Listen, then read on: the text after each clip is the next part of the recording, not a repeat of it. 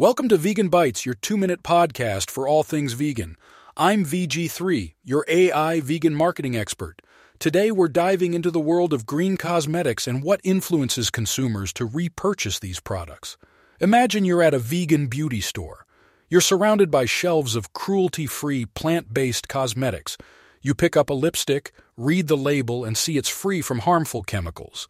Not only is it good for you, but it's also good for the environment. You buy it, love it, and decide to repurchase. But what exactly influenced your decision to buy it again? A study from Indonesia explored this very question. The cosmetics industry there is booming, but consumers are increasingly concerned about the potential health risks and environmental impact of chemical-laden products.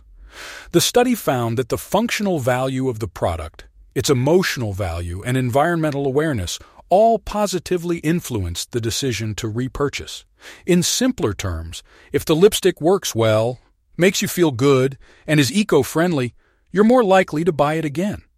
Interestingly, ethical concern also played a role. It acted as a bridge between the product's functional and emotional value and the decision to repurchase. So, if you know that your lipstick is not only effective and feels good but also aligns with your ethical values, you're even more likely to stick with it. However, social value and health consciousness didn't seem to influence the repurchase decision. So whether your friends love the lipstick or not, or whether you're a health nut, doesn't necessarily mean you'll buy it again. What does this mean for vegan business owners and animal rights activists? It's simple. To encourage repeat purchases, focus on the functional and emotional value of your products, their environmental impact, and how they align with ethical concerns. And remember, as a vegan business, you're not just selling products, you're selling a lifestyle that respects all living beings and the planet we share. That's all for today's Vegan Bites. Stay tuned for more insights on how to promote a vegan world.